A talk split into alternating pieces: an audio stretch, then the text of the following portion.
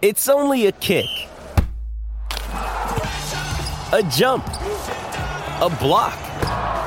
It's only a serve. It's only a tackle, a run. It's only for the fans.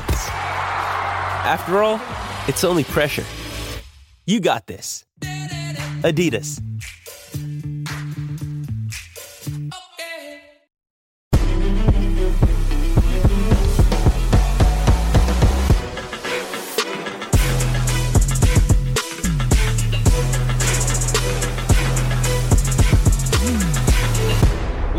Homies? Welcome back to Outkick Bets with me, your host, Geoff Clark. It's Christmas week, so I am pretty busy. I'm handicapping the NBA, but I'm more interested in the NFL, which is what we're here to talk about today. It's NFL Week 16. There's one Thursday night football game, 11 Christmas Eve games Saturday, three Christmas games, and then a Monday night football game.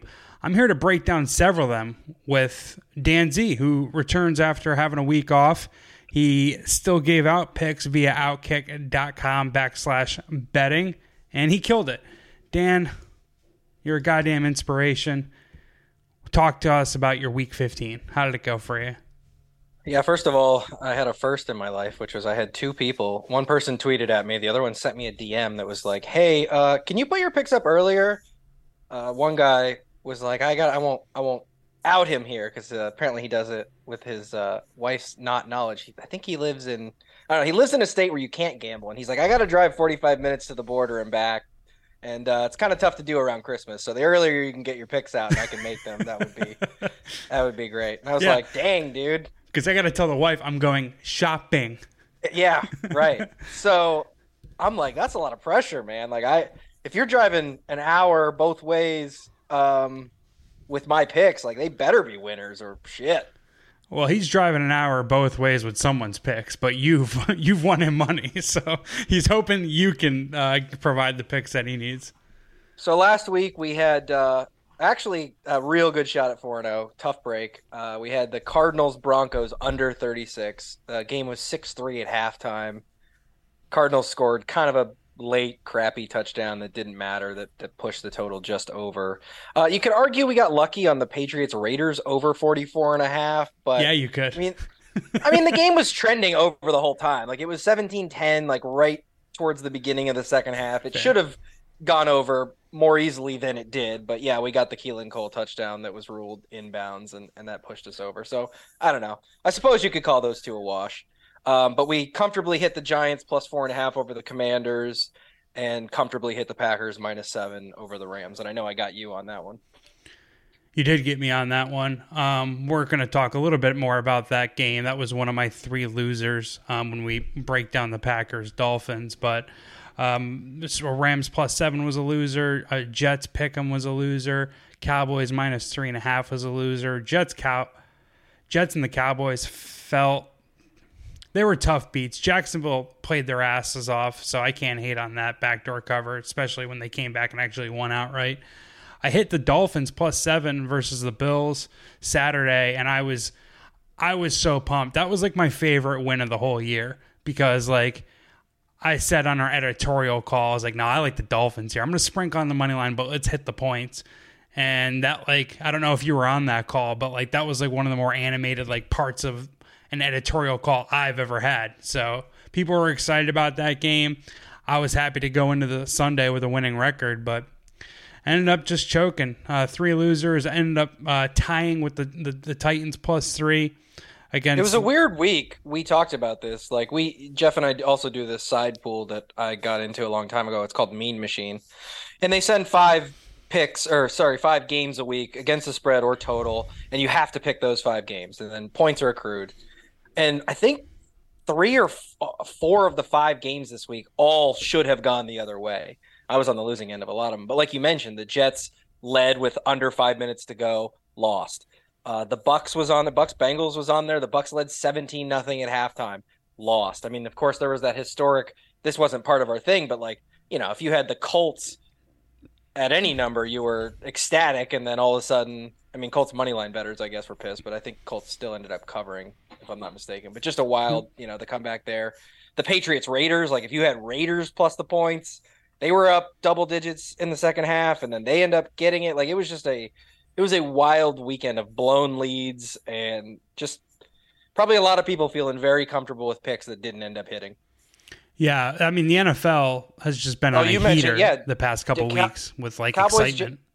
Cowboys Jags was another one. The Cowboys led 27-10 and ended up losing outright. Like, you know, that's a team battling for at the time battling for the you know the the bye in the NFC, blowing a 17 point lead to Jacksonville. Like that's that doesn't happen.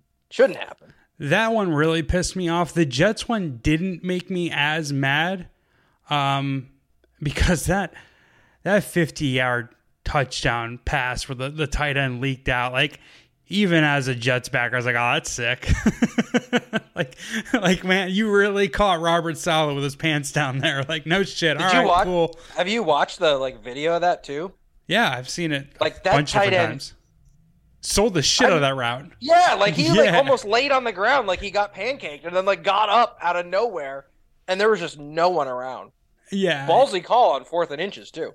And like you know, when you have that a, a tight game like that between two teams, I think are are pretty evenly matched, right? The Lions and Jets are good in their own like way. Like the difference maker turned out to be the coaching, and and and Dan Campbell essentially ran circles around Robert Saleh. I mean, Robert Saleh more pee down his leg towards the end, but like between not using those timeouts and uh, that that that touchdown, that that tight end drag touchdown, that was just pretty sick coaching out of Dan Dan Campbell. But like the Cowboys one kind of hurt because like the Cowboys offense looked so sick and it was just like, oh, all right, they can get anything. They're running with Pollard, they're running with Elliott, CeeDee Lamb's catching balls. Like, all right, maybe like uh, maybe like the the is looking good. Maybe the Jaguars can can sneak in the back door. I never thought like win outright. Not that it mattered for my spread. Um, I needed the Cowboys to win by four or more, but like it just felt like in the moment, like oh wow, this Cowboys offense is clicking. So that one sucked, but I uh, went one three and one last week. I'm down to one thousand one hundred and eleventh place at a four thousand six hundred eighty three circa million entries, seven games Still above. not that bad, right? Like you're in the top 25% of what you would consider to be a pretty sharp contest. It's the it's the most populated NFL contest, I think. You know, um, yeah, it is. A, it is a sharp contest. Like I mean, every decent bet, sports better, whatever handicap, whatever you want to call it, even like fantasy geeks that I know, they're all in that. Like every single one of them is in that. Yeah, so top quarter of the of the pool is is pretty strong. I'm I'm excited about my performance. Of course, you know, everyone who enters wants to get the money and that's like the hope at the beginning of the year, but ultimately if you can if you can go above 55%, that's something you could kind of like hold your head up on. So that's that's kind of what I'm striving for. Hopefully I can get hot. Like I do really well in week 17 or week 18, so hopefully I can just finish strong. We'll see though. Does it Um, go through the playoffs at all, or is it regular season only? no, ends at ends at the regular season. Like I I think I've done 5 of these and I probably haven't lost 3 week 17 games. Like I've won 5 and 0 in like 3 of them. Like I I don't know. I I do pretty good there, but hopefully I can I can end this strong and and maybe get to 60%. We'll see. Uh, I'm definitely not having the year that you're having, but as long as you can help make my listeners sharp, it's uh it's a win for both of us in a sense. So let's move. 37 and 17 on the year. 68.5% cash rate right now. So you and you have five picks. I have five this week. I I never go. I haven't gone that many since like week two. I normally nail it down, but I figured it's Christmas week. We're having a good season. You know, let's give the people some picks. All right, I like it. Well, let's talk about the first uh, game that I'm going to have action on here. The Thursday night football game tipping off or kicking off tonight. We're recording Thursday, um, around one o'clock Eastern Standard Time. Jacksonville Jaguars visit the New York Jets. Sharp money apparently is coming in on the Jets. They are now two and a half point favorites. The under is 36 and a half. So I think there's going to be some pretty bad weather in this one. I was a lot heavier on the Jaguars earlier this week. Um, I'm I think I'm gonna end up teasing this game just to feel a little. I feel a little bit better about the Jaguars plus eight and a half, of course, and uh, finding That's another leg with it. I teased it the other way. Oh, like when the Jet were the Jets ever an underdog? Did you get it No, I took I just took them today in a teaser plus three and a half. through zero? Oh, good luck, buddy. Um, so what what was Whoa, your angle whoa, on that one? Talk me through the through zero. Well, I mean- a that's a square play. Yeah, it's not something you're supposed to do. You're supposed to do advantage teasers, so you take them above or below key numbers. So above seven and a half. Yeah, but I got the Jets to three and a half. I don't have the math number? brain to help or to to break this down further. I just know going through zero is a bad play.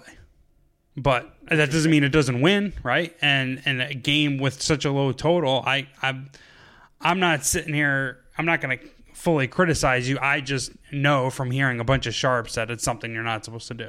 But that I'll have doesn't to mean look that up after this. yeah. I'm curious now. Also, like advantage te- advantage teasers this year have been like historically bad. They've sucked. So kind of marching to the beat of your own drum is definitely a profitable way of playing teasers this year. But I like the Jaguars more so earlier this this week um, because I think a short week favors the better coach and, and, and the better quarterback.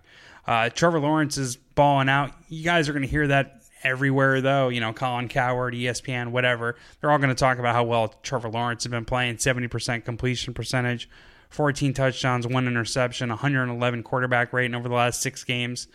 Uh, Zach Wilson is a placeholder for some guy named Mike White, which is kind of crazy. You know, second pick of the draft last year versus first pick of the draft this last year should be more of a marquee matchup, but Wilson's been terrible. Um, as a Jets backer last week, I was low key like hoping Wilson would get a minor injury and we would get Joe Flacco in there. Wilson didn't look bad. Like He he, actually showed some of the tools that there were some bad plays, but he did show some of the tools, including, by the way, and this is what I said to you. I think we were texting about it. You were like, Zach Wilson is ass. Um, but like he put them in position to tie that game with a crazy play to escape, get out of the pocket, buy some time, and then like a 40 yard dime down the field, and then Zuerlein shanked the kick. But you know, if Saleh uses his timeouts properly, if if Zuerlein makes that kick and the Jets somehow like go to overtime and win the game, which wasn't that far out of the realm of possibility, given that they had a shot to do that, it's a completely different narrative about Zach Wilson. So I think coming out of that game, that's why I took the Jets. Um, I think the anti Wilson bias, I think the recency bias on the Jags and the Jets is opposite directions. So I wasn't confident enough that they would definitely win the game outright, but I like this game to be a very close. I don't hate your teaser play because I do think the game's going to be close. Um, could be three points either way. That's why I was. That's why I teased the to get the three and a half. Yeah, and sharp money's been coming in on the Jaguars all year, and now that it's an obvious like recency bias spot back in the Jets after an embarrassing loss, like like a pretty obvious old school sharp play, and now sharp money's coming in on the Jets. It does have me nervous, frankly. I'm not even I'm not gonna bullshit, but I've already got the play locked in. Um, Well, and it's it's in New York too, and historically Thursday home has been a has been a better spot than Thursday road. Yeah. Um, and I don't have numbers. Uh, uh, going back to my first point, I don't have numbers to back this up. I just think the short week favors the better co- coach and quarterback, especially in bad weather conditions. Because, like, It's not a bad handicapping angle at all. I'm not Yeah. faulting you. yeah, some just some of the offensive playbook is going to be removed from the game, right? F- Because of the weather, because of That Zach Wilson's limitations. Zach Wilson. I don't think so. I think I think because they both have fewer plays to execute, I'm going to go with the more proven coach and the and the better quarterback. I. I, I think you know, and I know you know what another reason that I'm kind of nervous about this play. I think the sharp money is coming in because Quinnen Williams, right? That's the defensive tackle for the Jets. Yep. He he's probable. Cam Robinson, the left tackle of the Jaguars, is out, and Travon Walker is out. So that that's So- the reason I think for the sharp money. I I feel the opposite um, as far as the short week. For me, the less time to prepare helps mitigate coaching advantages. Um, if you give me, you know, that's it's why I'll take like a John Harbaugh in week one and, and I why can- the Ravens are so good in week one. Like you can't give great coaches all that time to prepare. The less time they have to prepare, the less the advantage over the lesser coach. See, I'm going to personalize this for you, and I, I have. I don't even feel bad about saying this, but I, I think like your brain is faster than mine, and you you're just kind of you just kind of move quicker than me, and that's good and fine. But like, I need more time to prep my notes, and you get it done a lot quicker. Now, I think on the short week, it same applies to these coaching, right? Or this coaches like how Doug Pederson, I think is six and zero straight up and against the spread on Thursdays. Like that's not a coincidence. Granted, it was with the Philadelphia Eagles, but I think his his familiarity with with Thursday games is going to help his prep. Whereas Robert Saleh kind of needs to dig into stuff a little bit more, and he's shown that he's that he's not established. He doesn't have the game management stuff down to a T. So like for people like that or him in his situation, I think he needs more time to prep. I think the less time to prep hurts him, if that makes sense. That uh, well, thank you for saying that about my brain. No, but like you, st- I started my research um, in the second half of the Sunday night football game last week. You started your research an hour and a half ago. you know what I mean? Like, and I'm okay. Like, eh, that's just that's how my brain. Like, I, I was an honor roll student in high school. I had to study more than the other honor roll kids, and eh, that's just kind of how it works for me. I don't. I did not study. Right. You know what I mean? And did you make honor roll? Yeah. All right. So like we both get that got there. I had to work a little harder. I, I and I have no shame about that. That's like I think that's kind of a, a one of my few uh, good character. I was gonna say flaws, good character a- attributes though. So But I guess what I would say, okay, so that's fine, and that's a great that's a great point. I like it a lot. And look at that, your quick, your your slow brain came up with that like in off the right away. yeah, maybe we it's not maybe it's not as slow as you think. would- But I think that you're also kind of making the argument about sort of what makes that coach a good coach. So that's fine. If your argument is that Pederson's going to be able to put together a quicker game plan because Saleh takes longer, that's fine. But that, like just because extra prep with like a Harbaugh doesn't mean that he also could prep very quickly. Maybe that's what makes some of those guys like you know what I mean. Like it's not necessarily about every great coach's brain works fast. Maybe some, you know what I, you get what I'm trying to say? yeah, yeah, yeah, to an extent. It's Um, fine if, if you think that in this particular matchup, where like your your argument is that that's how Pederson works, and that that's how Saleh works. So that's fine. Um, and like all the most of the NFL sharps say offense is more predictive than defense. Now, the Jets defense is sick, but I don't think they're going to shut out Jacksonville's offense. And I just if I were to if I were to play the other aspect of it, betting the Jets, I'm probably going to say this again somewhere else, but I, I have a, I have a lot of trouble getting to the window with Zach Wilson. I I just think that's ultimately a bad bet because over the last two years, his advanced metrics, his basic metrics are pretty much the worst in the league. Like he's he's been awful, but they're obviously the Jets got a huge edge in the uh, in the trenches, and and they are the home team. So um, let's move over to another game. And the Jets have Ooh, the Jets sorry, go have been good against the spread this season. Absolutely. And I, I again the, the the biggest the biggest like red flag to me is like Jaguars have been taking sharp money the whole year and now they're not. Now, now it's a team playing them. It's like, all right, cool. Cool. That's that's Well, that's what I. I- So for me, that's why I teased it. I teased it mostly because I just wanted to have action on it because I don't have anything else to do tonight. So I was like, well, I want to care about this game, but I don't really have a great read on. Like I think it's two mediocre teams that are fairly evenly matched. So, you know, perhaps I should have gone the other way, like you did with the teaser, and got Jacksonville plus seven, you know, over the plus seven number than the Jets the other way. But I, I do think the Jets are better. I hate to say it, but I do. do you do, what's your other teaser leg? Oh, dude, I did like a freaking ridiculous Okay, six legger. Never mind. I was gonna say if you were like super confident in your next teaser leg, why not just tease the Jaguars up and then put that other leg in there so it's Well, like actually- a middle spot. Like so what I did was, I'll tell points you, in like, middle. So my five picks for this week, I made individual bets on each of my five picks.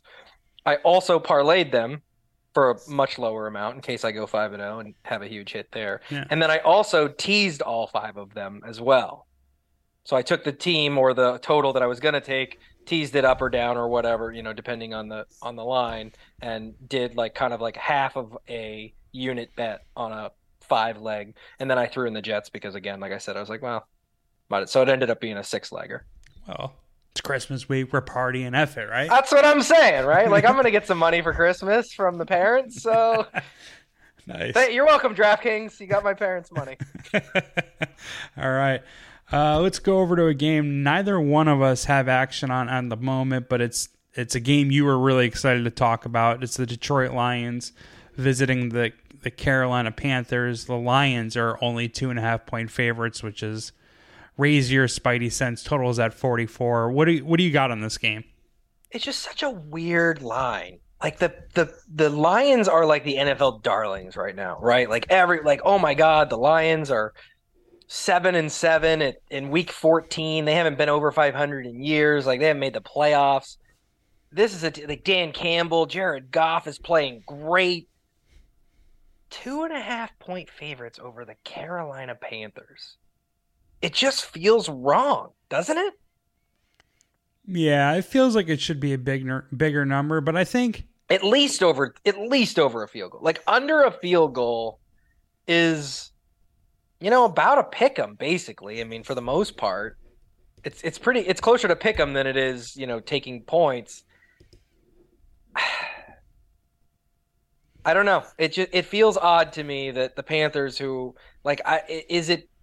Well, we do have the Sam Darnold um, factor, which I know you want to use your famous line, like I'm not going to the window with Sam Darnold. I can't.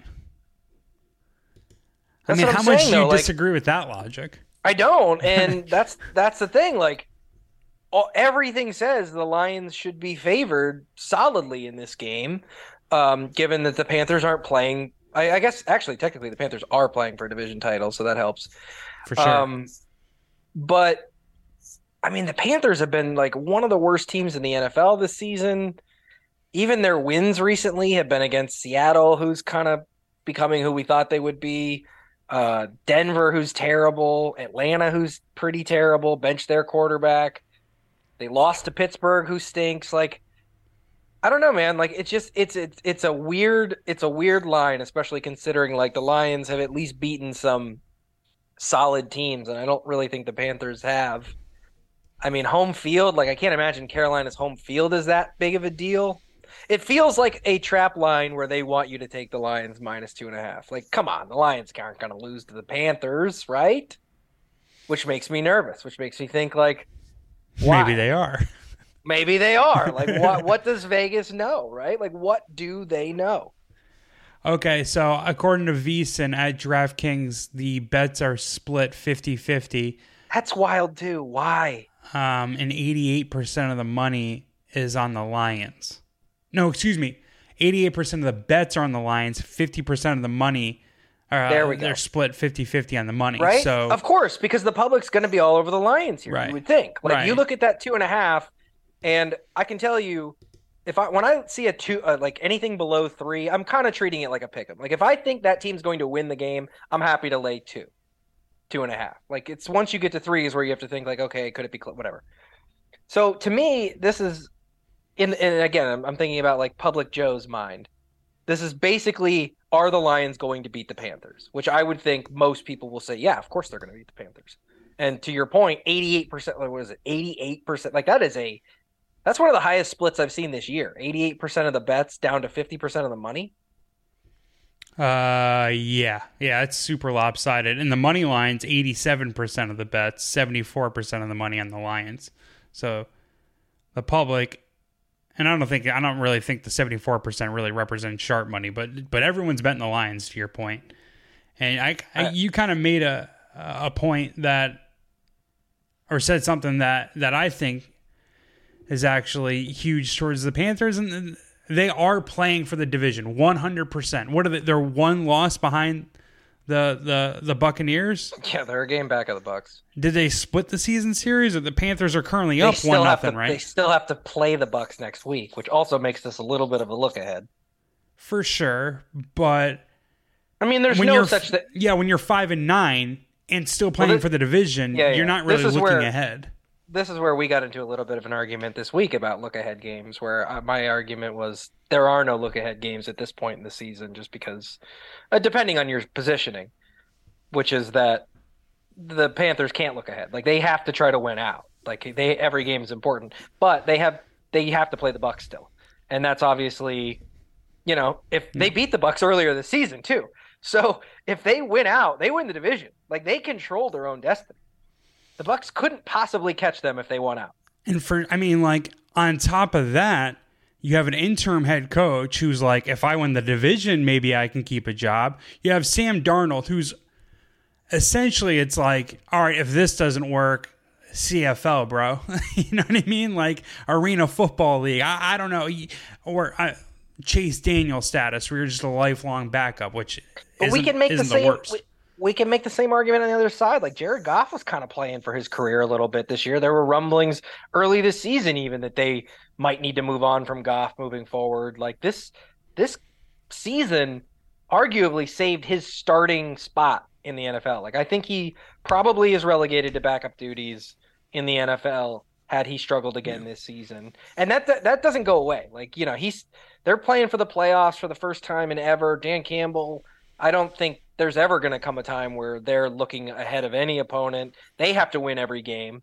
They're in like you know, they're one game actually they're half game out of a playoff spot, but they're also battling with like four teams for two spots. So it actually should be a really good football game, which is kind of wild to to think that the this uh, Panthers Lions game on Christmas Eve was going to matter. And I guess that's probably what Vegas is saying. Like, look, man, both these teams got a shot. They both are kind of crappy in some areas. You know, maybe some advantages here and there, depending. It's going to be a close game. Yeah. Um, yeah, I actually thought maybe I might do a teaser with the Jaguars up and then the Panthers up. And I might even try to go for a middle since the, obviously the Jaguars Jets play tonight. The money line, if you're betting the Lions here, just take the money line. Right now, they're minus two and a half, minus 115. Their money line's minus thir- 135. So it's 20 cents more on the dollar to just take them to win. I would not fuss with those points. If you're confident enough to bet the Lions, just lay the money line. Do not do not lay the points. Is would be my recommendation. But I might try to take like a little middle, get the Panthers up to eight and a half, and um, take the Lions to win outright because I, I do think it's going to be a close game. And last point about this game that I think that I have. Why not save your Why not save yourself some juice and just tease both of them up five points to seven and a half each? Do you have Um, to do a six point teaser? Yeah, yeah. My my situation, my betting situation. I yeah. Okay. um, That's what I love about DraftKings, though, because what I'll often do is like it's not a traditional teaser. It's like you just bet the alt line, and then you can parlay alt line. So like you can kind of quote unquote tease the Yeah. game anyway. And I usually just try to. That's usually what I do is try to get over those key numbers. so my, my one of my best friends from New York, um, he's been doing this for a couple years now, and I was just like, he'll keep telling me these plays, and it's like, dude, my brain can't even work like that because it's not even an option. Like I can't, I can't, I can't mess with the lines as much as a DraftKings, FanDuel, PointsBet, all these legal sports books in, in the U.S. So, which gives you an idea of how I bet. um, but a point Well, that you made you up, live in a state that for some reason continues to vote against it. for some reason. I met those voters. I'm friends with those voters. God damn it. We, we almost got I don't into get it, like- beef. I thought all the like California liberals are all about freedom and you know your body, your choice, your money, your choice. Like, why can't you bet? because they're full of shit liberals. That's why. Like, essentially. smoke. You can spend all the money you want on weed. They want to give out like free heroin needles to heroin addicts, but Yeah. you can't. You can't gamble. No, it's ridiculous because it could ruin people's lives. But hey, Oh yeah, because heroin's great for you. hey, go to San Francisco where they just pass out heroin. No, I'm with you, dude. Uh, it sucks, but what, what can I do? I, I love the, the California weather and stuff. What's really funny is that we're like a half hour into this, and I don't think we've given out like a so- one solid pick. Yeah. You've given out one. We we're, we got one teaser leg on the, on the board. When you said you wanted to talk about the Lions Panthers, it's like, oh no. But then you're like, hey, let's start a half an hour early. I was like, all right, cool, we can do that. We can because this is gonna definitely gonna go need long. it. Yeah, yeah, we're yeah. gonna need it. Uh, no, last point. That's something you brought up to me via Slack and didn't mention when we're as we're talking about the Lions Panthers. Jared Goff outdoors. That's a huge problem, and typically Carolina is warmer in, in, in these months, right? But with this uh, bomb cyclone or whatever, like these crazy winter conditions, which has put most of these totals super low. I think it's going to be in the 20s in Carolina. So it's like it's essentially it's a winter outdoor game for for Jared Goff, and he sucks outdoors. He sucks on the road, Yeah, the high this right- year and historically. the high in Carolina for Saturdays. The high is 31, so it's going to be below freezing. For sure. But we're going to talk about we're going to talk about this a little later about how the cold doesn't actually affect you as much. Looks like the winds are going to be around 10, so that's not terrible. But still, Goff typically struggles more outdoors than he does indoors. Period. Well, generally, the cold doesn't hurt you, but specifically, it hurts Jared Goff. Right. you know, so uh, What's up, everyone? It's Nick Wright, and I got something exciting to talk to you about today. Angie, your ultimate destination for getting all your jobs done well. Now, Angie isn't just your average home services marketplace. It's a game changer with over 150 million homeowners served and a network of over 200,000 skilled pros. Angie has experience and expertise to tackle any project with ease. Whether you're looking to spruce up your backyard or undergo a major home renovation, Angie's got your back. And their pros are locally based, often running small businesses right in your community. And here's the best part Angie makes the process seamless. From researching and comparing pros to scheduling services at your convenience. Angie's user friendly platform puts you in control. So why settle for anything less than perfection when it comes to your home? With Angie, you can trust every project will be completed with the utmost care and professionalism. So get started at Angie.com. That's A N G I, or download the app today to discover why homeowners across the nation are turning to Angie to get all their jobs done well. Um. All right. Cool. Well, let's let's let's get into some games that we do have picks, and I, I do like the Jaguars officially. So, but we're gonna talk about the Cincinnati Bengals um, playing the New England Patriots. Uh, I have a bet in this game. I gave it out on Outkick, but I'm I'm taking the points, or I'm laying the points. Excuse me, with the Bengals. Right now, it's minus three. Juice is minus one fifteen. Um, Bengals are 19 and 3 against the number in their last 22 games. They keep cash and money for backers. New England, we kind of know what they are. They're they beat up on limited teams and they suck against good teams. And What was the number you said? I have minus three on DraftKings, minus 115. Okay. At minus 115. Okay. Yeah, yeah. right now, the official line is minus three and a half at even money or plus three and a half Patriots minus 125. So it's kind of bouncing between the three, three and a half, but the juice is kind of keeping it. That's interesting. Because we talked, you talked earlier in the week about the line movement here, and it does seem to continue to bounce between that three, three and a half number.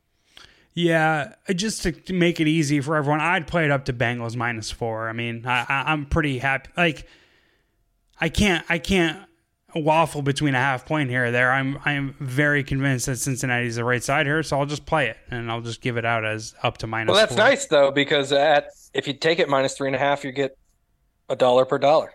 Yeah. Um, I would, I'd rather play minus one twenty, minus three. Really? Absolutely. Yeah, for sure. I mean, especially in the cold weather climate, and you can make an obvious argument for Patriots in a bounce back spot. Patriots, you know, uh, need this game like blood, stuff like that. Things that you're not going to hear me in my handicap because I'm making the pro Bengal side. But like, I can certainly listen to a pro Patriot side, and if you don't, it would have cost you a lot of money over the last 20 years. So, um, but but going back to the Patriots beating up on on bad teams and sucking against good teams, you know, when their defense shows up, they allow 20 points or less, they're 7 and 0 straight up, 7 and 0 against the spread. When they allow 20 points or more, they're 0 and 7 straight up, 1 and 6 against the spread. Mac Jones was epically bad last week and he's epically bad this week. He completed 13 of 31 passes, 112 yards at a 12.2 QBR against the Raiders, and the Raiders are a bottom five pass defense in the league. He had a minus 19% completion over expectation, which is behind only um, Cardinals' third string quarterback, Trace McSorley. He's two and four in December games, so you know when when the games become more meaningful and and um, the, the I think the numbers become sharper. Uh, obviously, you get the winter conditions. It's only since the la- beginning of last year, right, or since last season, since this is the second year. But two and four straight up. Cincinnati's defense actually getting healthier. Trey Hendrickson is gonna play with a broken wrist. He missed one game. Mike Hilton is supposed to be back in the lineup. He missed one game. Um, another starting quarterback, cornerback for Cincy. Um, I think his name's Britt Alexander or Britt Johnson. Either way, they're getting healthier in the secondary. Cincinnati's better in high leverage situations, fourth in both third down conversion and red zone scoring rates. And that's typically something New England does really well with because of obviously Bill Belichick and Tom Brady. But this year they're 29th in third down conversion rate and 32nd in red zone scoring.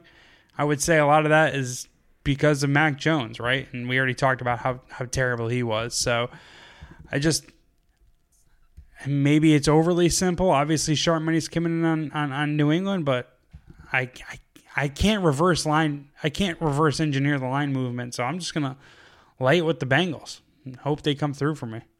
What are your What are your thoughts on this game? Yeah, the Bengals are the better team, obviously. Um, you know, Sam Hubbard's not going to play, so you know he conveniently left that out of your they're getting healthier uh, handicap, but I'm all right with it. Um, Yeah, yeah, I just I couldn't get in on either side here. I would I would lean Bengals as well, but I don't know something about laying three on the road at New England in a tough weather spot because I think bad weather if it's if it gets windy or snows uh, does favor the Patriots. I think they'll run a similar game plan to the one they did in that crazy win game against the Bills when they won the game 14-10 with Mac Jones throwing three passes. Um, if this becomes just a have to run the ball type spot, uh, I think that favors the Patriots. So I would worry about that. If the weather and the wind stays calm, I think that, that Burrow will have no problem. So I'm just a little wary about the weather and how it's going to shake out.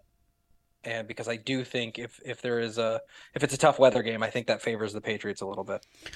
that, that's a fair rebuttal. Um, I, I did leave out Sam Hubbard, and I, I actually really like Sam Hubbard. He's a good player, but Trey Trey Hendrickson coming back, and plus uh, DJ Reader being back. Um, he's been back for a few games, but Cincinnati's run defense is pretty good without DJ Reader, and with DJ Reader, it's it's close to elite. So, um, but but you're right. If it turns into two teams just running it all the time, you definitely want the points with the home team in that situation. So I hear you there. Um, but like Burrow and his epicness, like I think he'll make a couple plays with his arm, and I just don't really believe Mac Jones will.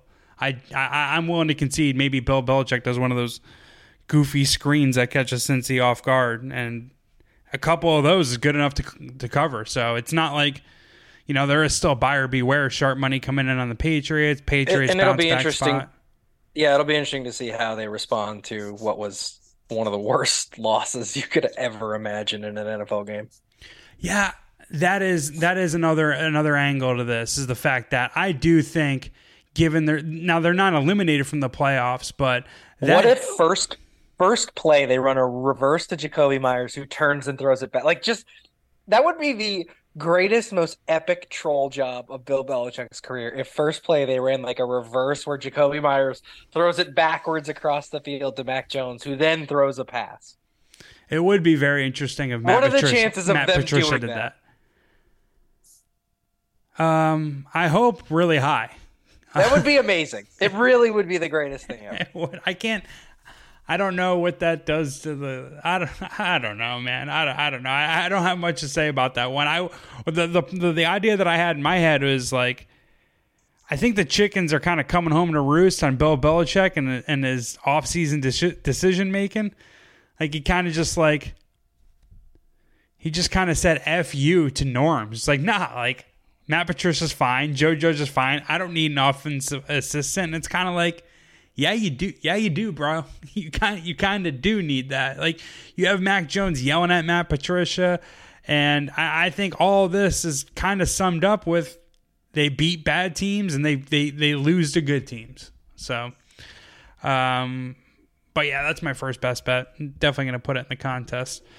Uh, let's go off to your next um, your next bet in the New York Giants at the Minnesota Vikings, which I almost got to the window with with the Giants, but I couldn't. What, what do you like in this one? Again, we're 45 minutes in. This is actually not my next bet. It's my first bet. Uh, Sorry. Yeah, so I'm going over 48 um, with the Vikings and Giants here. I have been like on. I don't know. It's one of those weird things where I got absolutely demoralized by my Vikings under pick on Thanksgiving against the Patriots. Uh, I was 2 0 going into that game, and I took the under Patriots Vikings, and there were like 40 points scored in the first half. Actually, I texted you like two drives into it because both teams traded touchdowns like in the first five minutes, and I was like, this game's not going under. And it wasn't one of even one of my like reverse psychology, maybe. I was like, there's just no way. Like you could tell by the way it was being played. And my thought ultimately after that was like, I think the Vikings are just an over team the way they play, and literally since that game, they've done nothing but go over and and go over by a lot. By the way, um, so I've been trying to figure out like what they are, and I, I I do think they're an over team. Like they make big plays, both positively and negatively. Uh, they don't really play much defense. I think people think of Minnesota and they think of like a good defense, and then they go Kirk Cousins. Like that's not an offense you want to be backing for points, but Cousins is pretty competent based on the fact that he helped erase a 33 point deficit in one half against an above average defense. Um, and the Vikings defense is very much below average. In fact, uh, Warren Sharp, I know one of somebody you respect greatly in this business, um, put out on Twitter both defenses have struggled since week 10. The percentage of scoring drives against Minnesota is 53% of opponents' drives have ended in points, which is the worst in the NFL. And the Giants are at 42%, which is the eighth worst in the NFL. Uh, over the past five weeks, the Giants have allowed 31 points to Detroit, 28 points to Dallas, and 48 points to Philadelphia. The only team they were able to stop was Washington, um, but Minnesota's offense is far superior. And we're getting Daniel Jones in a dome here. Like, this is kind of the Jared Goff conversation we just had. Like, if you're a bad quarterback – who doesn't have a great arm, like you want to play in perfect conditions. And Jones doesn't have a ton of dome experience in his career since he plays his home games outdoors and two of the three teams in his division are outdoor teams. But in limited action, he has been very good. His passer rating is 15%, 15 points higher indoors than outdoors, and he completes 67.5% of his dome passes versus 63.5% of outdoor passes.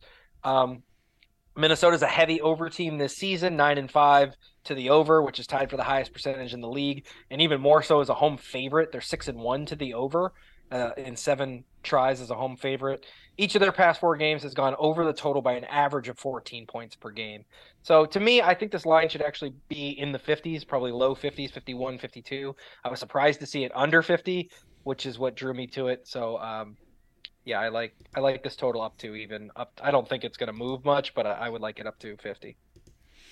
Um, the Vikings have given up since week ten. The Vikings have given up the most yards per play, and the Giants have given up the fifth most yards per play.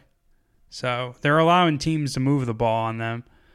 Um, Washington moved the ball decently, but Kayvon Thibodeaux looked like Lawrence Taylor out there and and they had two trips inside the Giants' ten that led to zero points. So yeah. you know, even even that was a little bit. Like I think that that again indoors with the red zone options that the Vikings have with Hockenson, Jefferson, and Cook, um, they're much more inclined to be able to put the ball in the end zone. Uh, so I, again, I just think the Vikings are at this point. Like I look at them, the way they've been playing, and it's not even just about the scores. Like I've been watching their games, and they they play quick. They have big plays on offense, and they allow big plays on defense. Um, yeah, I mean it's, it's that simple. And I think this line is depressed by the fact that the Giants are more of an under team, but the Giants also kind of allow their opponents to dictate the game, and I think that this will be played much more in the style of a Vikings game. Vikings are third in seconds per play. So in pace, they are third. Your instincts or analysis was right on about that one. I didn't even look that up. I just know from watching them that they move quickly. Yeah, you just got the feel for it. I'm assuming the Giants are much slower. They're they're around league average. Um, they're 15th in seconds per play, 20th in neutral situation seconds per play.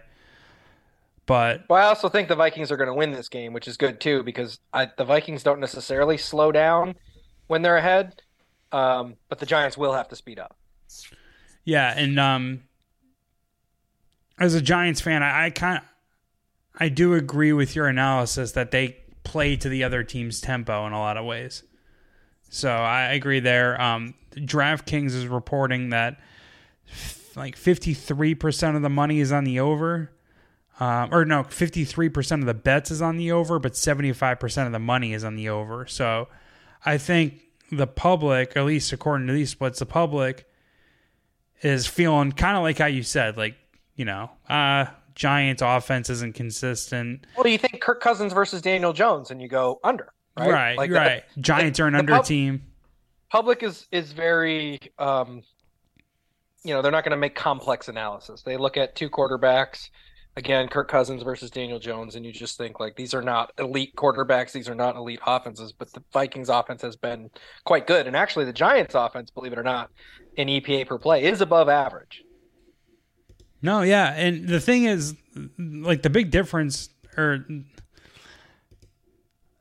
what Brian Daboll has brought to the team, to the Giants, is their ability to to kind of win in those high leverage situations. He's pulled some like gadget plays, trick plays out of his ass in the red zone. The Giants, I'm looking at it right now, are eighth in red zone scoring.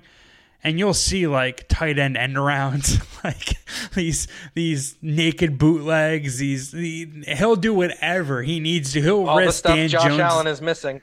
He'll, yeah, exactly. He'll he has no problem risking Dan Jones's body for for a touchdown. No, and, would you? No, and and to Dan Jones's credit, as a Giants fan, this is what makes me excited about him. He's he's down. He, he's I down don't know. there. What, what is the, what is this Dan Jones? It's Daniel Jones.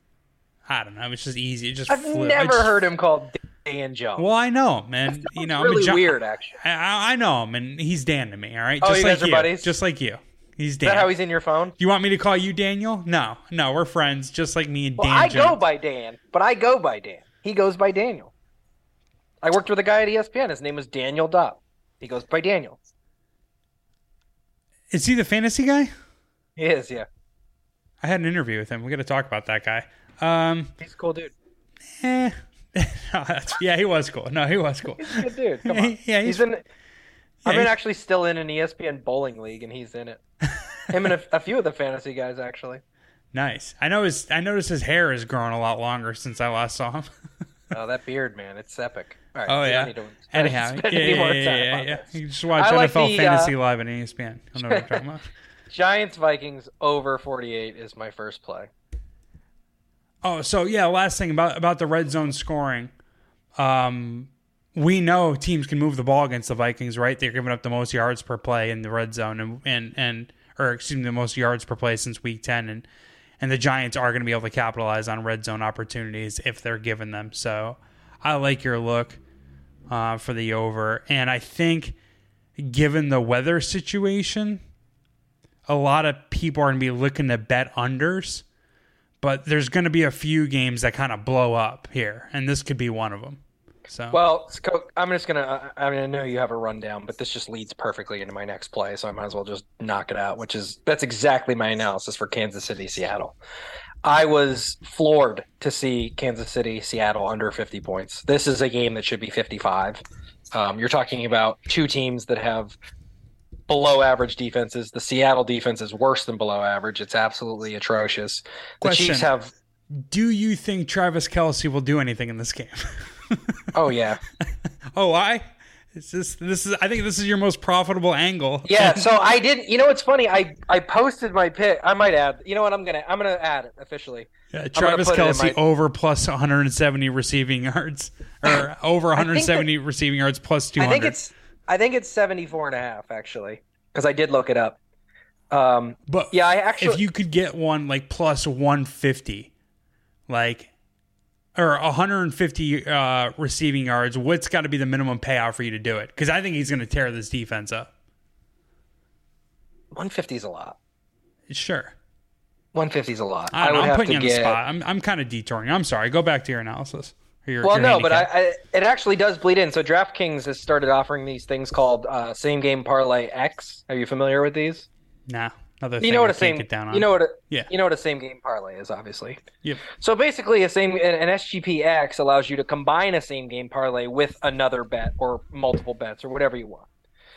And they're trying to get people to do them, so they offer these bonuses. So they gave me 25% profit bonus on any same game parlay X. So one one that I did lay this week was um, Chiefs over, which is the official play I'm making. Kelce over his receiving total. There's your same game parlay, and then I parlayed that with the uh, with the Vikings Giants over uh, as as like one bet and got it at like I don't know what was it, it was like plus 400 or something, um, which I think is great odds on on on that play. Maybe plus 500. I don't know. I have to look. But he, anyway, so the point I was going to make though is is exactly what you were saying. Like this total should be any other. If this game was being played in a dome, I have no doubt it would be 55. Like you're talking about, not only is the Chiefs' offense above that, it's godly. It's the best in the league by far. Um, Seattle's offense has also been very good this year, and their defense is terrible. Like you said, Kelce's going to tear this up. Mahomes is going to tear this up. Um, Seahawks have a top 10 offense, bottom five defense. The only reason this line is low is because of weather. Like that, it's the only argument you can make for why this is five, six, six possibly seven points lower than it should be. Um, and I think there's just too much being made out of the weather. Totals across the league have been depressed. I wrote an article for Outkick about how seven of the games this week have totals under 40 points, including a potential historic low in the Browns Saints game, which right now is 32 and a half. Um, but cold weather doesn't necessarily mean low scoring, but people think it does, which actually creates value on the over. Uh, you sent me this stat uh, earlier this week. Per AccuWeather, since 2005, games with temperatures of 20 degrees or lower are 25 and 22 over under. Like it's not, it's a slightly favoring the over, but it basically means that the weather doesn't affect it as much as you think it does.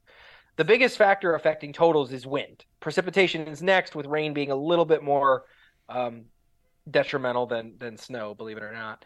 Um, the current forecast for Saturday in Kansas City is sunny and cold with a high of 15, wind 7 to 11 miles an hour, gusts as high as 20. Like 7 to 10 mile an hour wind is not that much. It's not going to affect the game that much. I think that's a pretty wild, uh, pretty mild forecast.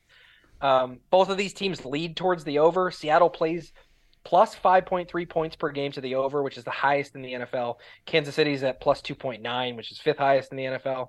Normally, I take more unders than overs, as you know. I've given out a lot of unders on this podcast because generally numbers are inflated towards the over. The public likes to bet the over. I've said it a million times. But when weather is a factor, the public jumps on the under. They think they're getting an advantage because it's cold, but the real advantage goes in in being against that perception. If this game were being played indoors, I think we're looking at a mid 50s total. Huge value with the number under 50. Grab it. Um, what's the official number here on DraftKings? Hold on, I'll pull it up right now. I'm sorry, I'm sorry. It is. No, I had it at four. I got it at 49. I think it might still be at 49. Why can't I find it? Uh, it is at 49. So, uh, Pinnacle, which is a super sharp sports book, they booked the largest bets uh, in the world. They have the heavier juice significantly on the over here. So the over seems to be the sharp side at Pinnacle. In fact, the over is minus 113 and the under 49 is even money. Um, on pregame.com, which pulls the consensus market report, um, the over is at 87% of the money. The tickets is 59.41. Um, in, in DraftKings, it's 57 towards the over on the tickets and 54 towards the under or on the over towards the the, the handle. So I would say pretty To me, it's fascinating that Chiefs Seahawks again. This is this is a like you said, the bets are still favoring the over slightly, but this is one I would expect to see heavy like heavy tickets on the over. People should see Mahomes, Chiefs, Seahawks who've been putting up points all year, and they should be hammering the over. The fact that they're not tells me everything I need to know. Yeah, and I think like people slowly got there on Geno Smith, but now he's starting to regress a little bit. But like they slow slowly got there on Geno Smith in the sense that it's like it took a little while, but like everyone started to notice, oh man, this guy's having a sick season.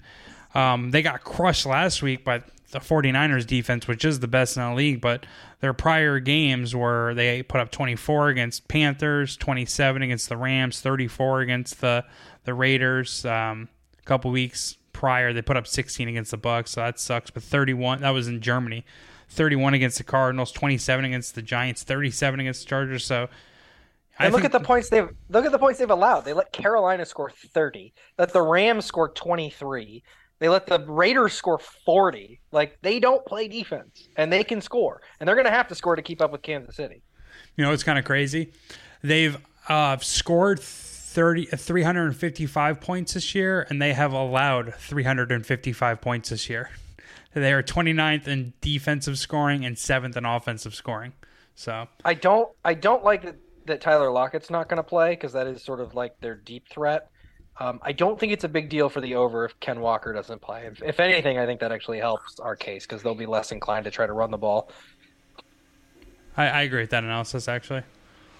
Uh, all right, dude. Good stuff. Uh, we'll talk about my next best bet, which is in the uh, Bills Chicago Bears game. I'm going to take the points with the Bears.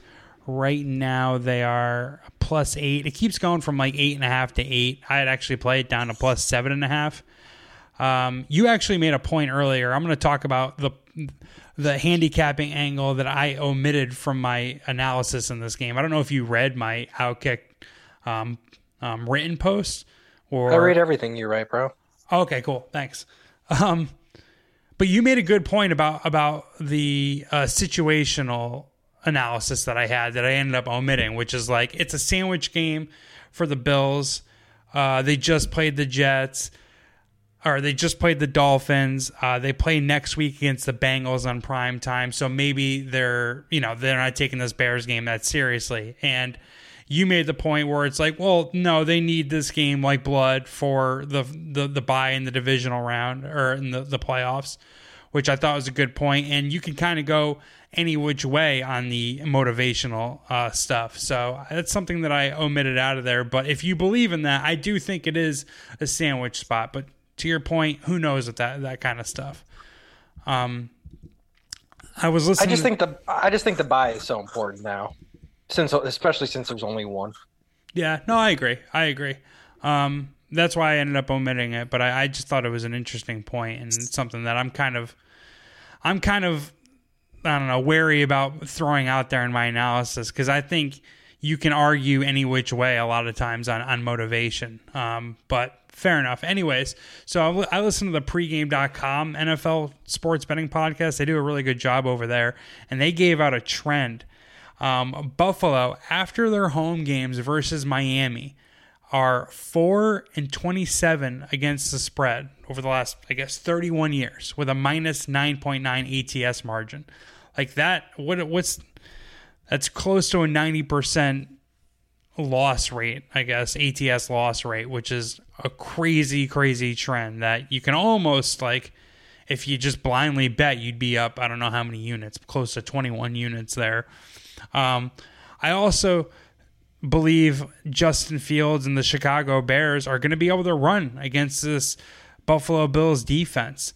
The Buffalo Bills defense hates um, not playing in nickel. I, I have a few Buffalo Bills fans in my life. I'm, I'm sure you do too as well. I mean, they're kind of um, their their fan base is really growing, but like my, my buddy made it a point that the Taron Johnson, their cornerback, plays 95% of the snaps. Like the Miami Dolphins ran the ball at them, and the Buffalo Bills just like, yeah, go ahead, take the run. We're not leaving nickel. We are not going to leave it. And I'm sure they probably leave nickel here because why is anyone tripping about the Chicago Bears aerial attack? It's pretty much non existent. But Justin Fields ran all over a Bill Belichick defense. I think if he can run on a Bill Belichick defense, he's going to be able to run on a Buffalo Bills defense, which has the worst tackling grade in the league, according to PFF, and is tied for the most missed tackles. Chicago is first in broken tackles, third in yards after um, contact, and fourth in yards before contact. Their offensive line has actually been really good, both in pass protection and run blocking. Also, another trend that I really like road favorites this year of eight or more are 0 and 8 against the spread, and they're minus 9.9 ATS uh, differential. Um, they're only five and three straight up with a plus 1.1 straight up margin. So these these big time road favorites are playing in tight games against these these big home dogs.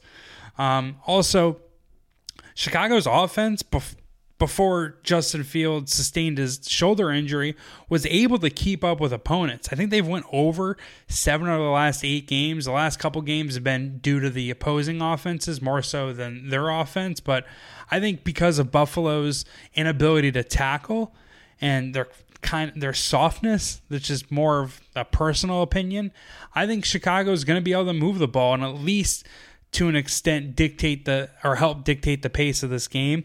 Also, Buffalo, they score eight fewer points per game on the road, and they're 0 7 to the under on the road with a minus nine um, over under margin. So if this game plays under, I got to take eight and a half points with the home dog, especially in an obvious strength versus weakness matchup here with Chicago's ground game versus Buffalo's running defense. So, uh, that's probably my my favorite pick on the board here, but I like the Bears plus eight or eight and a half. What do you think? Good to go. I don't have anything on this game. Fair enough. Hey, it's Kaley Cuoco for Priceline. Ready to go to your happy place for a happy price? Well, why didn't you say so? Just download the Priceline app right now and save up to 60% on hotels. So, whether it's Cousin Kevin's Kazoo concert in Kansas City, go Kevin, or Becky's Bachelorette Bash in Bermuda, you never have to miss a trip ever again. So, download the Priceline app today. Your savings are waiting. Go to your happy place for a happy price. Go to your happy price, Priceline. Um, well, I kind of redid the order of stuff on the fly, so I'm just going down my sheet here. We'll talk about another bet that I have.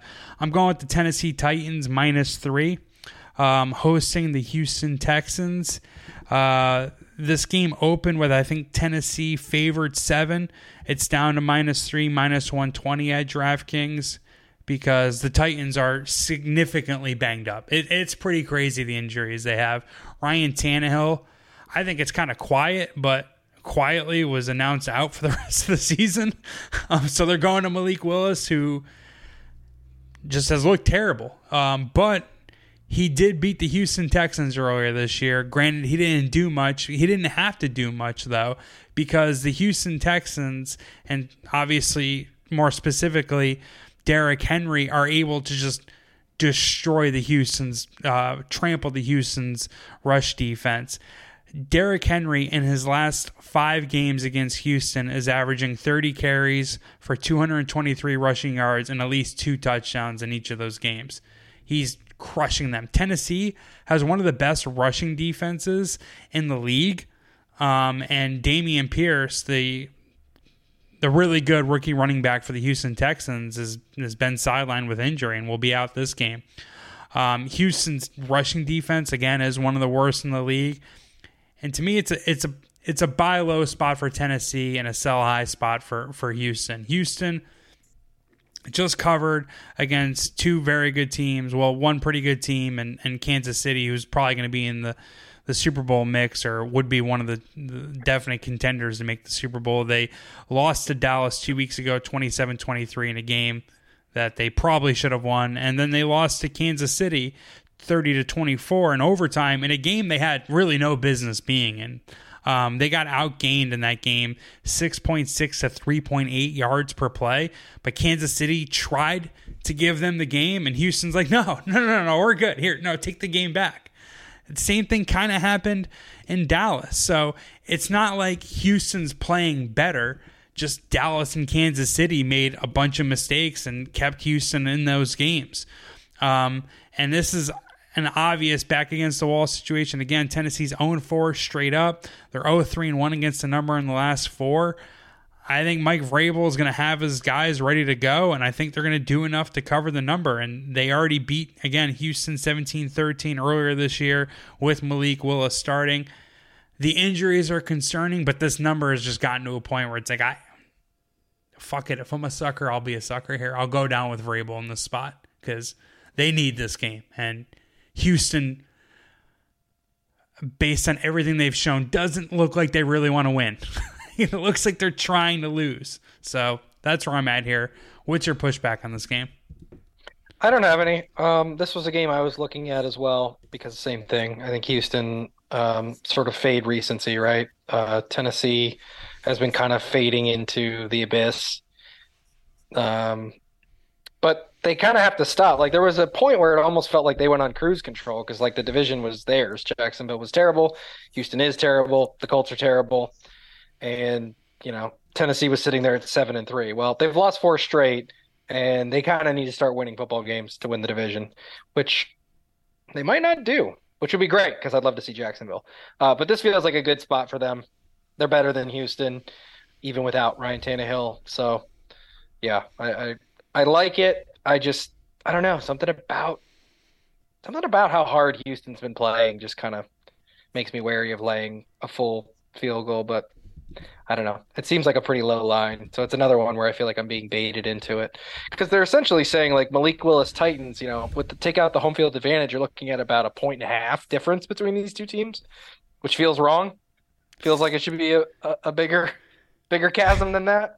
Feels wrong. Houston by all metrics, including straight up record, are the worst Yeah. team in the NFL. Yeah, so. Yep. so this line is essentially saying the current Titans are the second worst team in the NFL. Yeah, It's like it's like all right, I'll bet against that. I have to, right? Like you look at some of the other teams, they're on like like Cardinals are on their third quarterback. Carolina is on their third quarterback. Uh, the Rams are on their third quarterback. Like several teams are on their third quarterback, and it's like, are they really better than the Titans? Like the market is saying. I I can't say I can't agree with that. Yeah, I, I, I don't hate it. I, it's not a play for me, but it was one that I looked at, so I'm not surprised to see you on that side.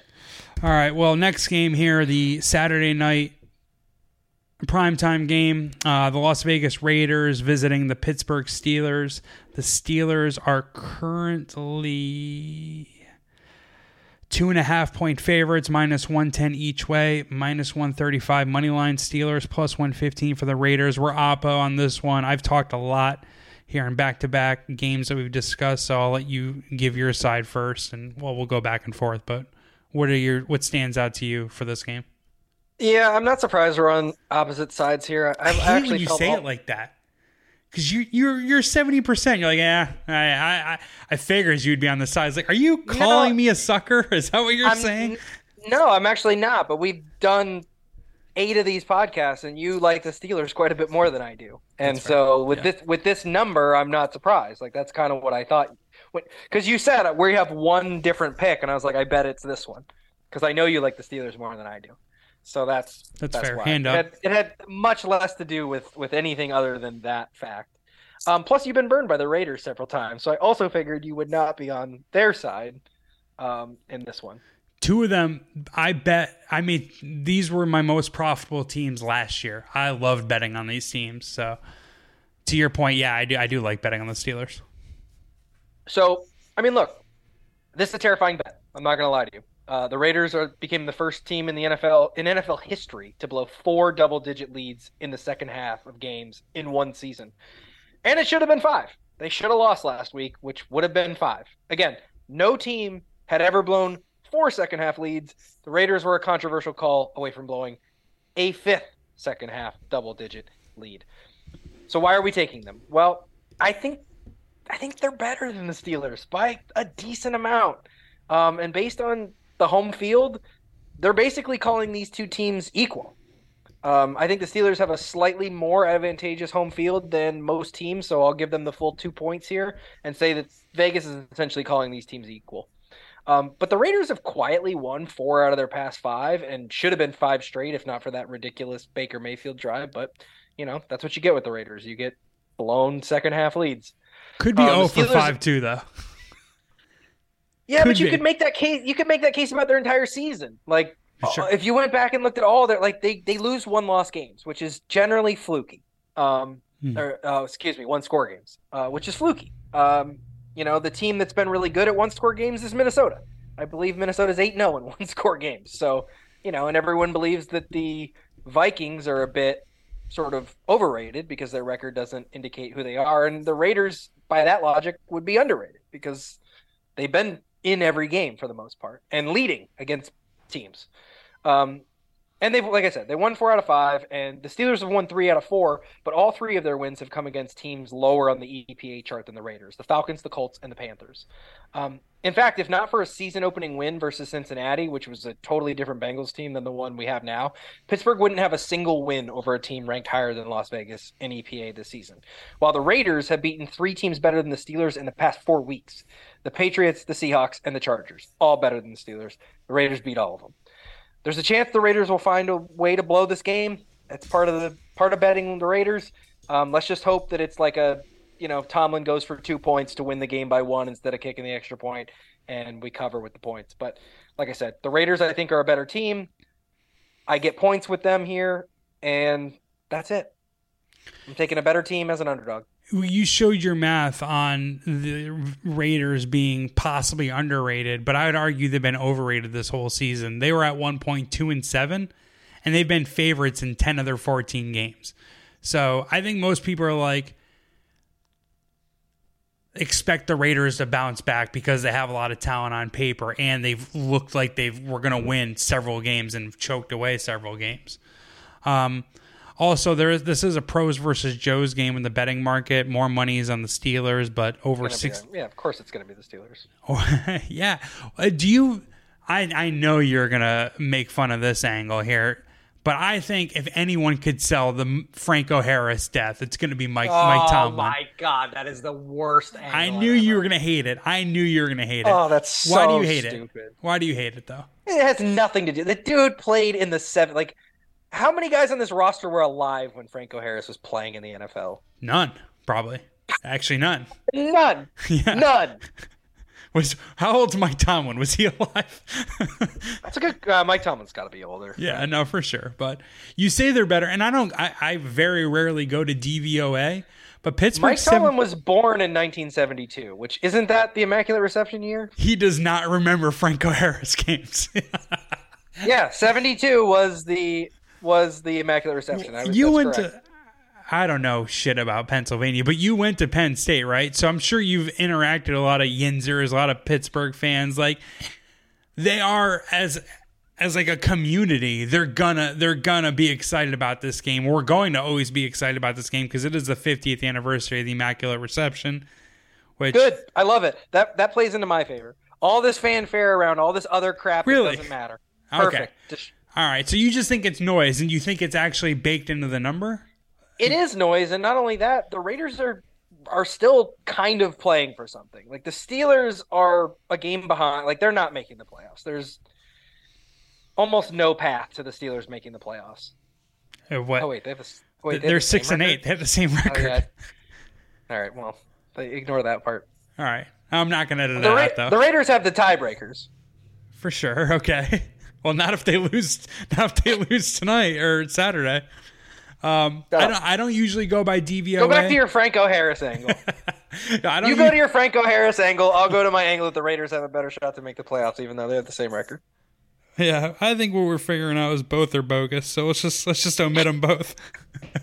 uh, I, I, again, I try to get this point out a few times, I'm stammering through it, but not a big DVOA guy. I think too many people use it, but they are they correctly predicted the, the Philadelphia Eagles would be the best team in the NFC. They look like juggernauts and and right now they have Pittsburgh 17th in DVOA and, and Vegas 26, so comfortably better.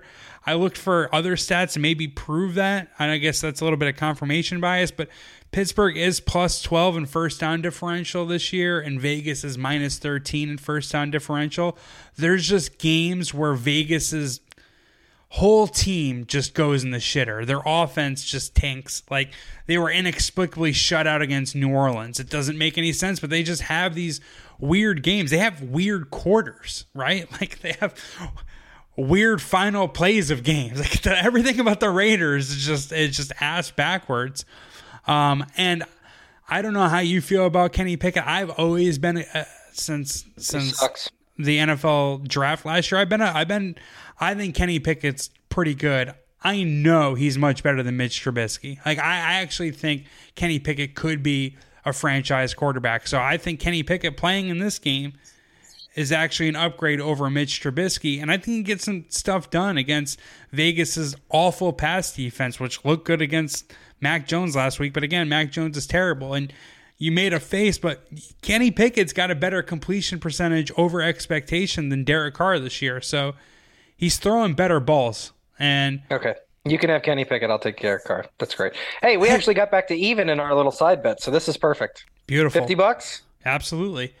Love Um, and before there was Jared Goff in bad weather, Derek Carr was that guy. Now you get Derek Carr and below.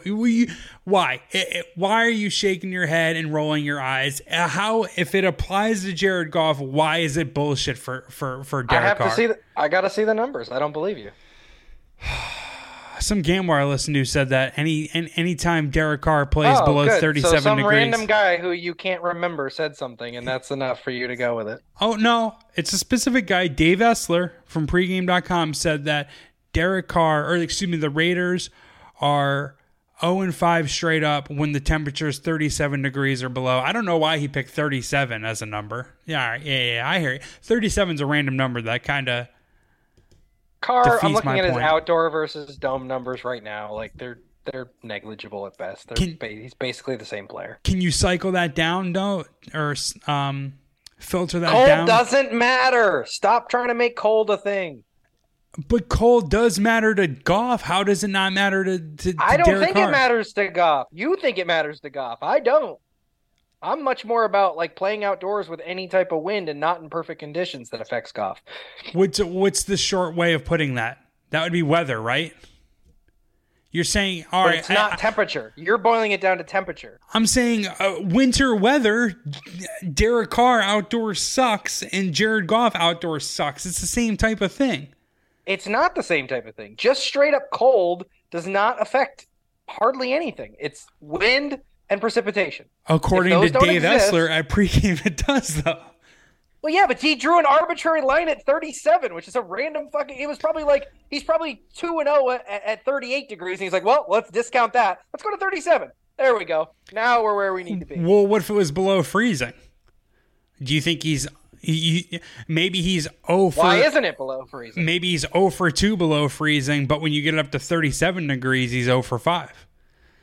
Either way, I can tell you he's This is he- all arbitrary. he- you're right. My last point though, TJ Watt, force multiply. You're saying Cincinnati was a different team in week 1 than Pittsburgh um than they are now. So was Pittsburgh, right? Like they had TJ Watt for that game, then they didn't have him for 9 weeks. Since week 10 when they got TJ Watt back, they're fifth in defensive success rate the Pittsburgh Steelers are. They have a solid offensive line or defensive line between Alex Highsmith who I think has 10 and a half sacks and Cameron Heyward, and they also have an elite excuse me, a very good cornerback in Cameron Sutton and an elite safety in Minkah Fitzpatrick. So I think this defense is legit and they're going to show up at home in a primetime game. Okay. Hey, we're Oppo. All good. But actually, no, we'll talk about that game in a second. Next best bet for for for Dan Z is in Washington at 49ers. I like it. Talk about it. I got Washington plus the points, plus seven. Um, I will double check because again, I did this research like three hours ago, and you know things change in three hours. Money's this coming in on Commanders. Plus seven, minus 115. Yeah. Um, I hate this bet, but I'm making it anyway. Um, and the reason I hate it is because like I there's nothing worse than when you're like I just have a feeling, and like that being said, I just kind of have a feeling about this game. Hold on. That's like the third time you said that this year. Maybe you should get rid of that. Maybe maybe just feelings are good. Yeah, yeah, maybe feelings are good.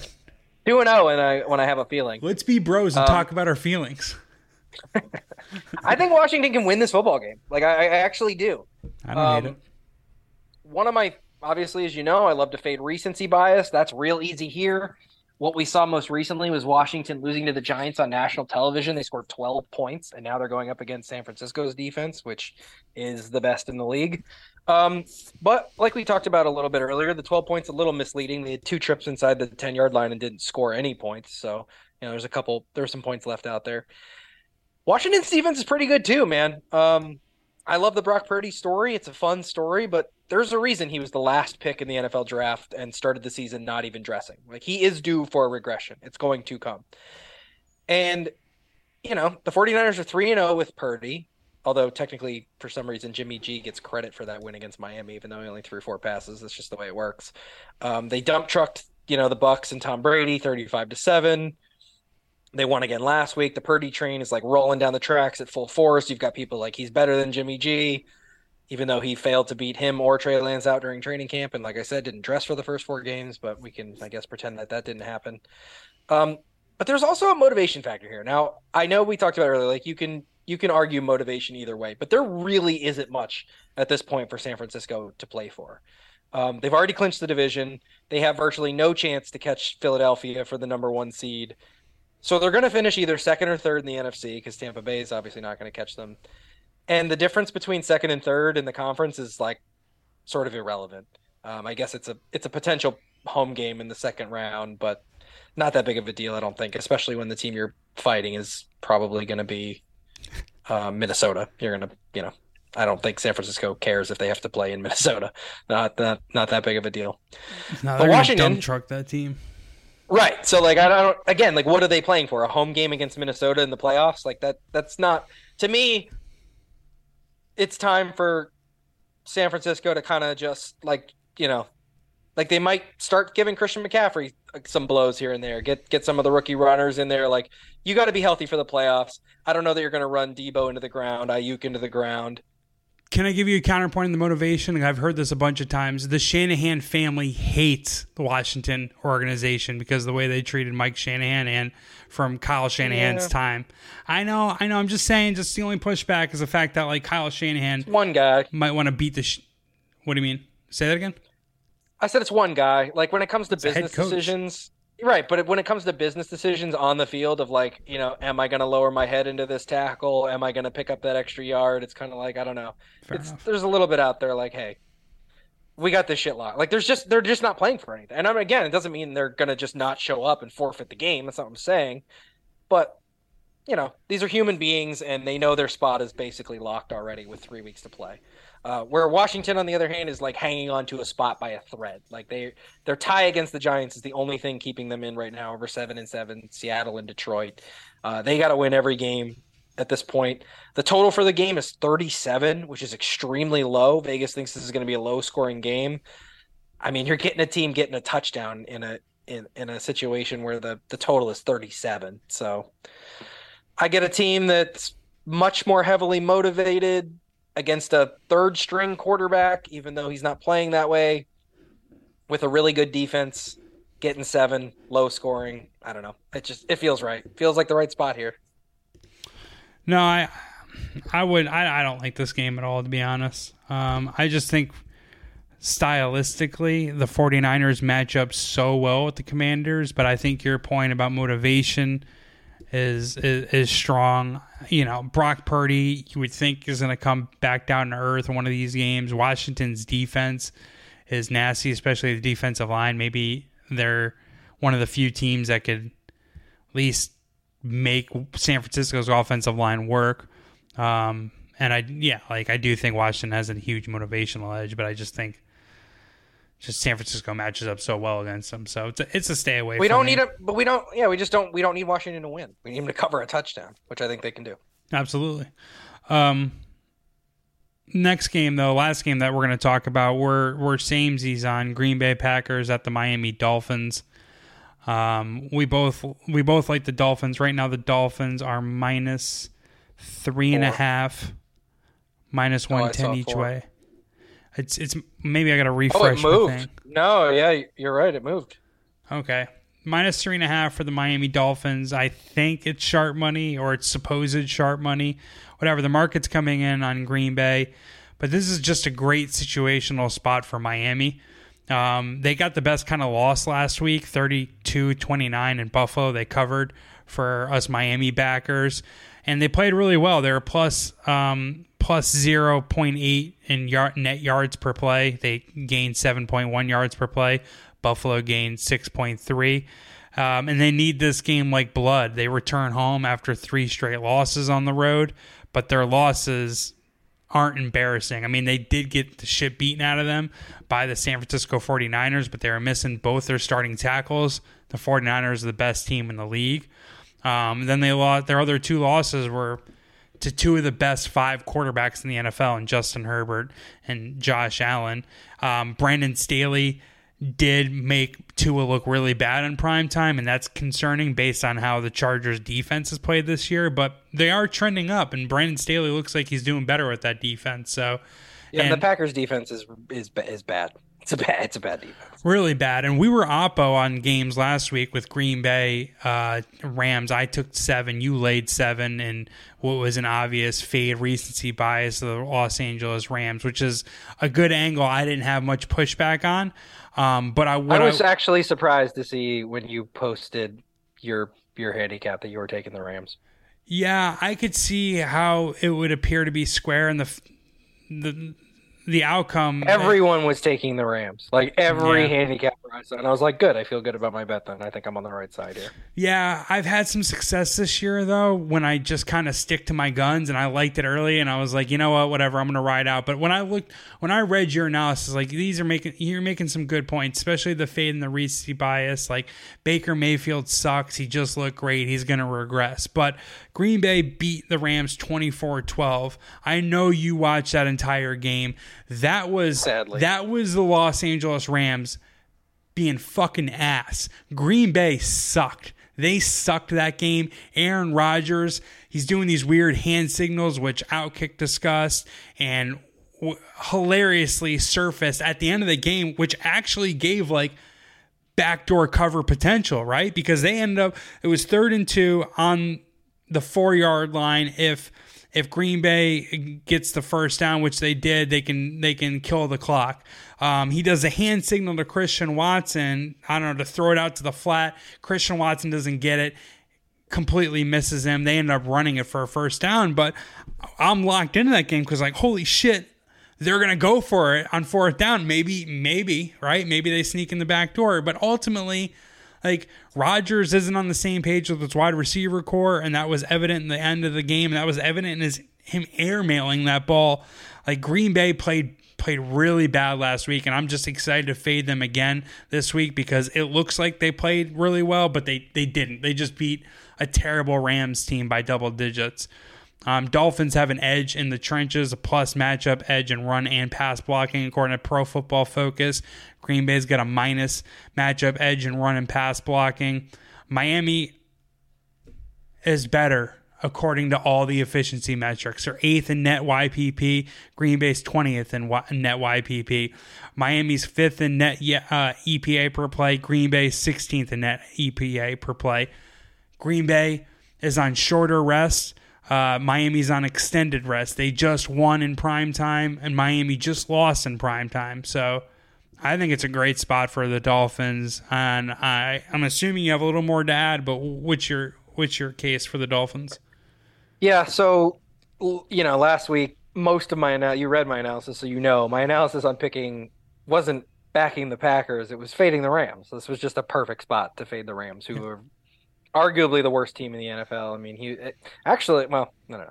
We don't need to get that deep into it. But my thought was like, How does how does that make you feel about your Raiders pick? Speaking of which, it was just a like it happens. Crazy shit happens. Like it was just one of those things where Mayfield joined the team two days later. He wasn't. It's just like one of those stories that sports somehow sometimes writes, and it was a cool story and was fun, but it was such an obvious fade the Ram spot coming off of that. Like, you know, we just we, you know, as humans, recency bias fascinates me. Like we have all of this past information, and we ignore the shit out of it because something different happened. Like just now, right? Like we have so much information that Baker Mayfield's bad at football. He's been cast aside by several teams. The Panthers cut him so they could start Sam Darnold, right? Like the idea that like, oh my God, with Sean McVay, he's reviving. Like, dude, it was it was cool. We can appreciate it. It happens sometimes. Like Baker Mayfield's still a professional football player. He went out. He had a great game. It was fun. I enjoyed it. But like, come on, let's not like he went out. Like, look, I'm looking at his numbers right now for the the Monday night game. 12 for 21 for 110 yards. Like, just god awful. So anyway, that was a fade the Rams spot. It was in no way was it a backing the Packers, but now we get to fade the Packers recency bias, which is like you just said, they seemed like they looked good on Monday night. Like they had that game pretty much in control. I was never worried that the seven wasn't going to cover. I felt good about it pretty much the entire game. But there were a few deficiencies. Like number one, as we talked about, like the Dolphins were able to get their run game going against Buffalo, and Cam Akers looked like a competent running back against the Packers. He averaged over five yards a carry. Mm-hmm. I think the Dolphins can certainly run the ball on Green Bay. I think So the whole one- playbook is open for them. Yeah, I mean it's a great bounce back spot for Miami's offense. Um, Green Bay's defense stinks. They don't have anyone that can stick with Tyreek Hill or Jaylen Waddle. I think the Dolphins are going to be able to score. Um, like I said, the ground game looked good against Buffalo. It's certainly going to look good against Green Bay. Uh, the Dolphins have torched bad defenses this season, especially the Packers' uh, divisional opponents, which is they put 31 on Detroit and 35 on Chicago. Uh, they got held to 16 against Minnesota, but that was without Tua. You know, according to EPA per play, Miami's just outside the second highest tier. They're like kind of just below like the Cowboys, the Bengals, the 49ers. The Packers are just average. Like they're just in that big clump of the rest of the NFL.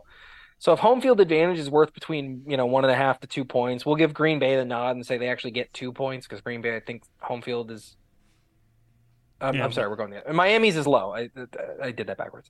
Sure. Miami's home field is probably low, so they're probably on like the one and a half line. That means that like on a neutral field, they're saying that the Dolphins are two points better than Green Bay. I mean, that just seems way off to me. I think Miami's four, five, maybe even six points better than Green Bay. This line should be much closer, if not over a touchdown. Um, in fact, when I first saw the line that Miami was three point, three and a half point favorites, I was like, are they on the road? I thought Miami was home this week.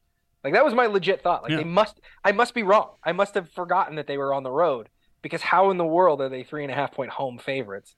Um, plus, we get a rest and preparation advantage here, which I feel like is going under under talked about. The Dolphins played on Saturday and the Packers played on Monday night. Um, so you know, like don't underestimate Mike McDaniel with a couple extra days to prepare. This is a very big game for the Dolphins in terms of playoff positioning. Uh, both teams are still kind of fighting for it, so I don't see any major motivational advantage, but just that the Dolphins need to win and they know it.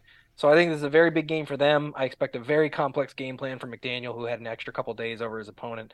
Plus, he's going against Matt LaFleur, who I think he's a better tactician than anyway. So I get extra days with a better coach. I think there's value in this line, despite the fact that we're laying three and a half. Yeah, I think based on how these two teams look on paper and like the efficiency metrics, like if you took away the names of the teams and the players on each team, you'd be like, "Oh, this is an obvious trap line. Like they're trying they're begging for Miami Dolphins money."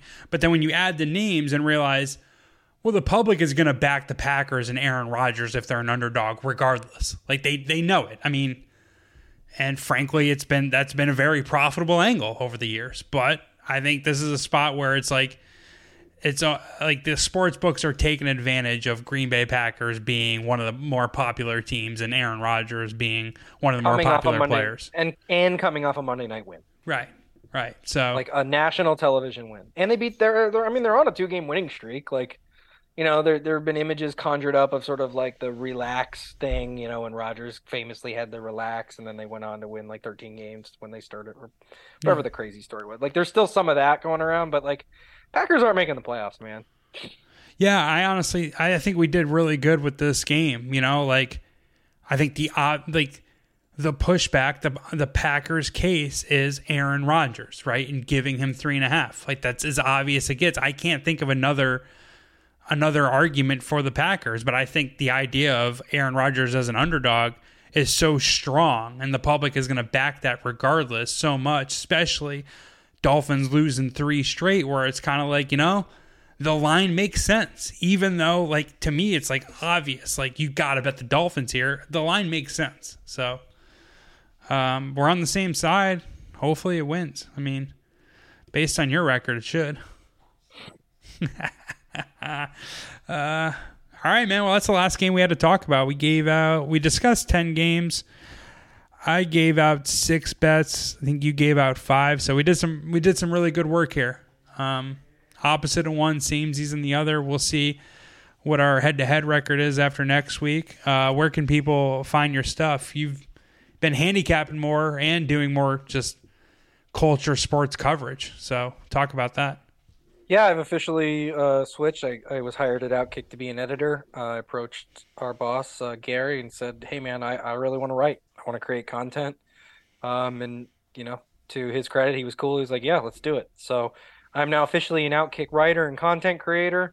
Um, you can catch me on Twitter at OutkickDanZ. I have been trying to tweet more. Uh, if not, you can always just find my author page. I write, you know, several stories a day. So if you're interested in my stuff, find me at Outkick. Uh, I've been talking with Dan Dakich's producer. I think I'm gonna get a get an appearance on that show coming up. So, yeah, man, all good things. It Good all started stuff. with this with this podcast though. So I got to say thank you to you. No problem, man. I mean, you've you've made our listeners sharper. You've made me sharper. Iron sharpens iron. So I'm happy that you're uh, one of a fellow outkick writer and ha- handicapper. You do a lot of sports betting stuff. So, um, you know, you're gonna you're gonna be a fixture on this podcast when we talk about college basketball, March Madness. Yeah, I'm gonna I'm some of the definitely gonna be diving. I'm a big college basketball fan. I, I don't like the NBA, that and that's great. That's your thing. So good. You can you can have that. Um, but I do love college basketball. I watch even like degenerate college basketball shit. Once the NFL ends and there's just like nothing going on, I will watch the most degenerate, uh, crappy college basketball games because they play it like the middle of the day on the weekdays. Like it's something to do. So uh, yeah, keep an eye out. I'll, I'm going to be handicapping college basketball probably a lot more once we get through the NFL season. But right now, I'm just kind of focused on the NFL.